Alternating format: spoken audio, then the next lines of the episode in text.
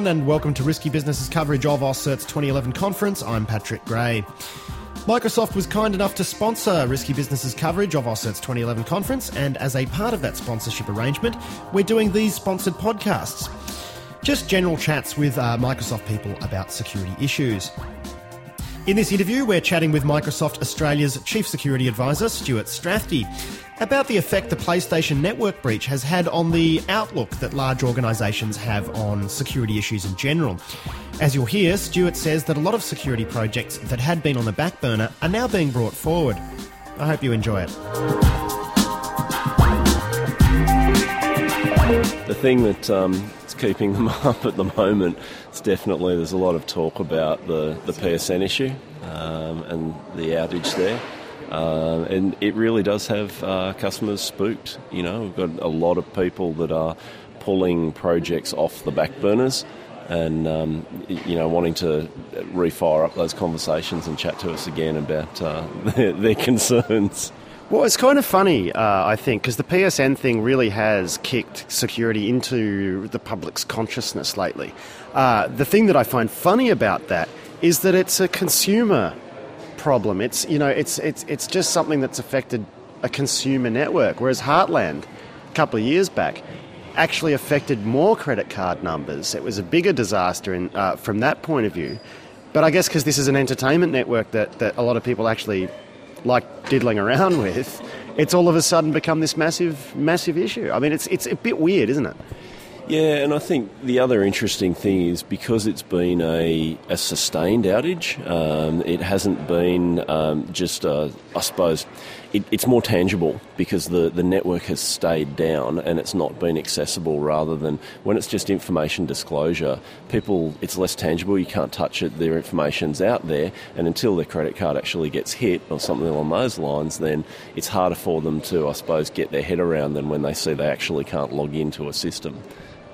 Now, do you think it's the fact that this PSN thing has come hot on the heels of the of the breach at RSA? I mean, do you think that's a factor as well? I mean, you've had RSA and you've also had that big uh, sort of EC2 outage at Amazon.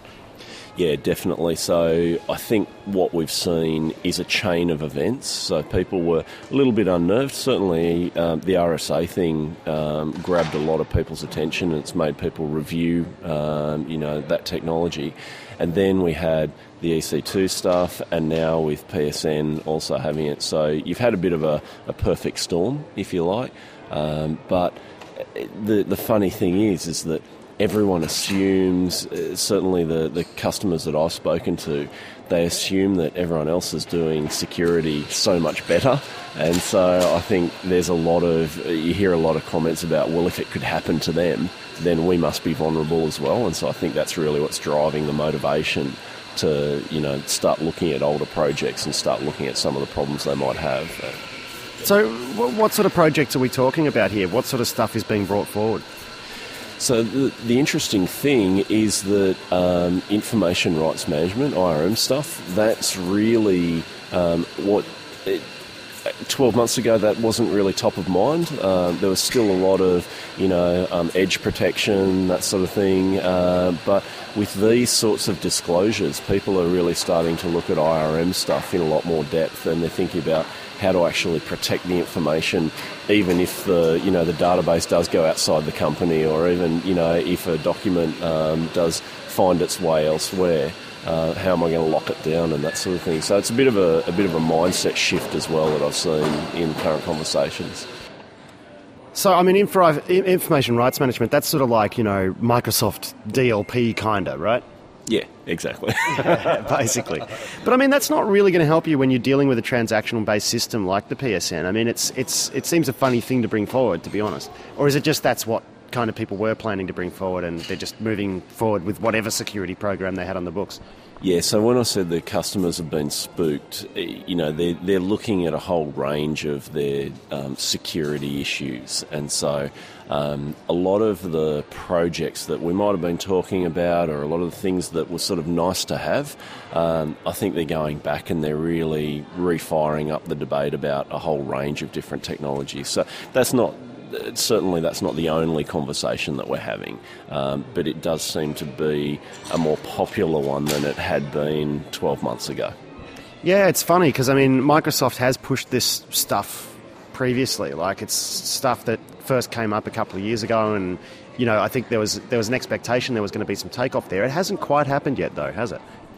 No, and you know, there's a lot around um, identity management that has sort of held that back, uh, and in all of our big customers, you know, it, everyone struggles with identity management. There's well, it's also doing it's the crypto side of it, isn't it? It's doing all the key distribution, which has been a problem in PKI for ooh forever. Exactly. How many, you know, really big corporates don't? Uh, well, how many actually have just one PKI infrastructure? Like I very, very few from my experience. Normally you walk in and there might be three, four, sometimes, you know, low teens, which is scary. So, yeah, there's, there's all those other projects that, you know, you've got to line them all up before you can get into IRM type stuff really effectively. But um, I suppose a lot of those projects that were given a lower priority suddenly, uh, you know, from the customers I'm talking to at the moment, these events of recent times have really, I suppose, shaken them a little bit, and they're starting to increase the priority on those uh, those things and want to talk about them. See, I would have thought it would have been something like WikiLeaks that would have shaken them up and gotten them looking at, like, you know, that type of approach because it's all about, you know, locking content so that it can't well, you know, in theory, it can't be used elsewhere. But um, you know, this other stuff, it just doesn't. I, I, don't know why they're making those connections, to be honest. So the the WikiLeaks thing is also commonly mentioned. So don't, don't get me wrong. Uh, but I suppose the the the WikiLeaks thing and the the discussions that I've had. Um, most people think that they've got a pretty good um, understanding of their staff and a pretty good understanding of how to deal with, you know, the wildcard employee that goes a bit feral and, and you know, I think in a lot of organisations, they there's a little bit of a false sense of security that they've got a lot of that stuff under control. So even though WikiLeaks at a really senior management level has always been a, a topic of conversation, I think seeing some of these other things has really um, shaken the tree in some other areas, and so they're they're bundling it all together and you know wanting to talk more about well we need to bring this forward or we need to bring that forward. So I suppose it really is the case that everyone's just one bad day away from you know, pulling a Manning. You'd hope that you the companies have got a bit more invested in people. I'd hope it's more than one day, but yeah, I mean, you just never know. It's it's tough. it is tough, isn't it? Do you reckon we're going to see more of these sort of high-profile uh, uh, attacks this year? Because it really does seem to be the year that the big names are getting roasted. Uh, I wish I had a crystal ball. I, I don't know. I mean, I've I've been a little bit surprised at the rapid pace at which a few of these things have um, sort of come together. Uh, but you know, these things come in waves. So I'm hoping that you know we're on the backside of that wave. we're just watching it crash on the shore, and um, yeah, I, would expect things would hopefully settle down. But you must be very relieved that uh, it wasn't the Xbox network, right? Personally, I think um, we know how to do security a little bit better. oh, mate, you know, we're going to have to take your photo and we're going to put that on a t shirt if the Xbox network ever actually gets owned. I'm not saying that it, it can't happen, it can happen to anyone. Uh, but look, I mean, the, the expertise that we've poured in there, we've made a huge investment. So I'm, my, my hope is that it's uh, a lot more secure than. Um, you know what's happened in uh, some other organisations recently. We're just trying our best to protect customers' data, so and we do that across everything. It's not just Xbox. Um, Stuart Strathdee, thank you very much for joining us.